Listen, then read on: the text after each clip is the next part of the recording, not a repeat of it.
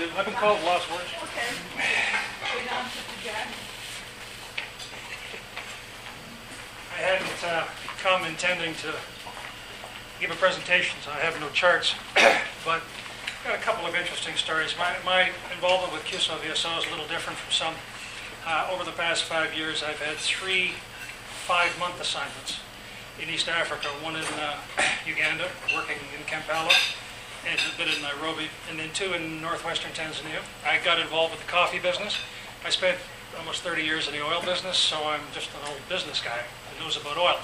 But I got involved in the coffee business and um, ended up working in northwest Tanzania with, in a small town called Bukoba on the western shore of Lake Victoria, with groups of smallholder farmers. The- These context is a little different from Accra or whatever. There's, there's a quarter million AIDS orphans in this one corner of Tanzania. Smallholder farmers are basically subsistence farmers. They struggle to feed their families and have always struggled to feed their families. There's no running water in the villages. There's no power in the villages. Most of them have been, never been to a bank of any kind, microfinance or otherwise. Most of them haven't been more than 20 miles away from the villages that they live in. Very intelligent people, very hardworking people, but you get you can get so far down in this life that you don't know which way is up. And I, they all grow coffee as their only cash crop. And the cash crop has been totally ignored for the last 30 years for a variety of complicated socio-political reasons.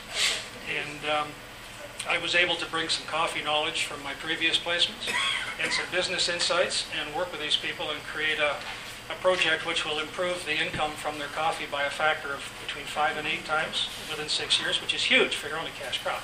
I was very fortunate. I stumbled into a circumstance that was sort of low-hanging fruit or whatever you, you wish to say. The village that it's in is um, one of hundreds of similar villages, so it has lots of lateral scale-up potential. Um, so I had an extraordinarily rewarding uh, place which I'm still involved with. I'm advising them from the distance. I'm fundraising. I'm doing some work with the Gates Foundation on some little things as a result of my CUSO VSO experience, which is way cool, as my buddies from California would say. Two little stories. One's about push, and one's about thermometers. Um, some people will talk in a politically correct way about how these folks that you're working with in a developing country, they know exactly what they need and they know how to get it, they just need help. That may be true in a lot of cases. It was not true where I was. Uh, they'd been down for so long they didn't know the opportunities that were associated with their coffee. So the way I would describe my role was bringing these farmers and the staff from the NGO, which was the lay apostolate of the Catholic Church, bringing them to the edge of their comfort zone. You can't take people outside their comfort zone, or it's completely dysfunctional. If all you do is go to be a friend with people, you'll come back having accomplished rather little sometimes.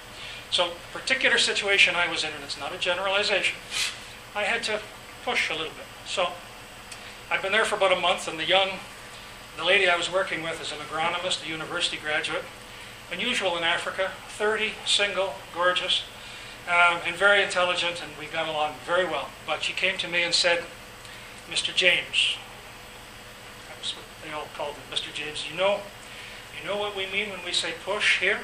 I said, oh, Jerry, what do you mean? We mean pray until something happens. But she was serious. She was serious. I, well, I said, well, Jerry, you know, we make a good team. You push in your way, I'll push in mine, and together we'll, we'll, we'll do well.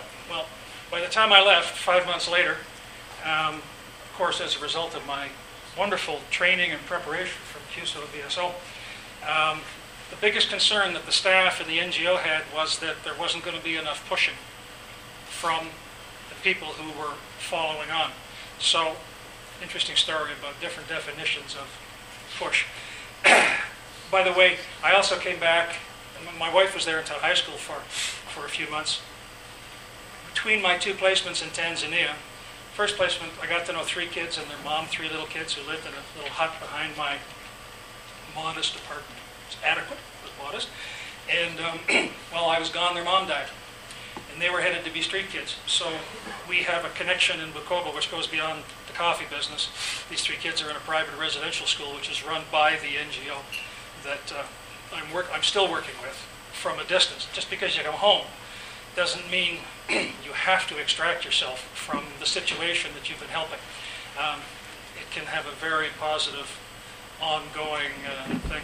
Anyway, what did, what did I learn? I learned all kinds of things from these folks. I mean, as I said, they're hardworking and they're really intelligent, but boy, opportunities are hard to come by.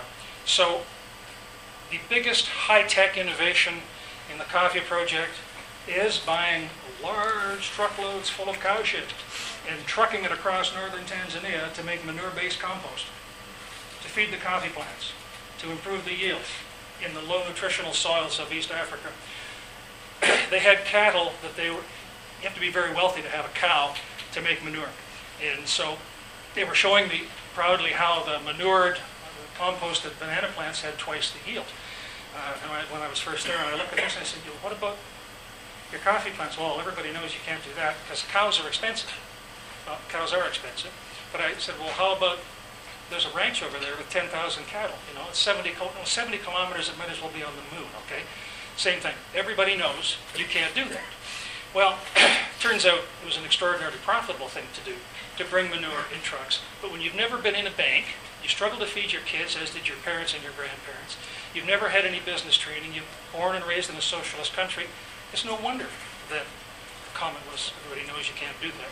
So anyway, we're making manure-based compost, which is rather an interesting technical exercise that I got a, a good lesson in. And you layer, and you don't I asked her how thick the layers were in this thing. I said, how many inches thick are they? Well, they don't use rulers. There are no measuring tapes in the villages, so it's how many hands thick are the layers, which is fine, it works. So there's layers of dirt and there's layers of manure and layers of green stuff, and you repeat that. You cover this mound, which is maybe two and a half meters long by a meter high by two meters wide, with straw. and you let it cook. And Jerry was explaining this to me very proudly. She's an agronomist, and this is what was changing the farmers' lives. And she kept on talking about how important the thermometer was. Temperature control, thermometer. So I'm sitting there, I'm listening to this, and I'm, I, well, thermometer, you know, glass tube, mercury. That's what a thermometer is, right? So she's going on with this high-tech dissertation, and I'm looking for the thermometer. And finally, and we're at the banana fields, of course, uh, I had to say, Jerry, I, I, can't see any thermometer. So, oh, she says, well, it's right there. She walks over, and there's a one-inch three foot long bamboo stake. She's stuck into the pile of manure. She pulls this out. I'm looking at this, and she says, it's totally fit for purpose engineering. No, I, my comment is it's a totally fit for purpose engineering solution. Because after three weeks, they pull this stake out, they pinch the end of it. If it burns their fingers, they got to turn the whole pile over. It gets too hot, it kills all the bugs that do the good stuff. If it's only warm, the thermometer's done its job. So here's me, all my great knowledge from the developed world and my business skills and everything. I couldn't find the thermometer in the pile of manure-based compost. I just thought it was, I thought it was pretty funny. So, so it, is, it is absolutely true that you learn a huge amount from the people that you're working with and over there. And I was really privileged to have been involved and to continue to be involved. Um, if anybody's interested in learning more about the project, it's on the United Nations website called S-E-E-D-I-N-I-T.org.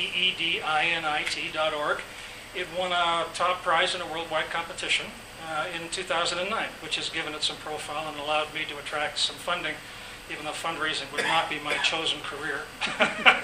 it's a very frustrating thing, but I'm continuing to work on that and bring money to the project. We have about $120,000 that is funding the initial village, and with success there, I suspect we'll be able to lever that into the lateral scaling.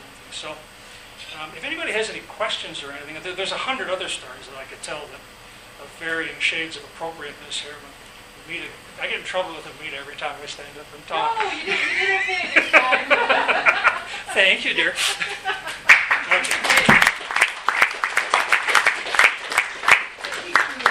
Oh, so we're not allowed to ask him? Yes. to Yeah, say yeah, the uh. one thing that he got in trouble for You can last ask me. anything. Oh, can I tell him what I got in trouble for? From me? Yeah, I basically stood up in front of a group like this and said that I thought, I thought the problems in the assessment day were diabolically designed.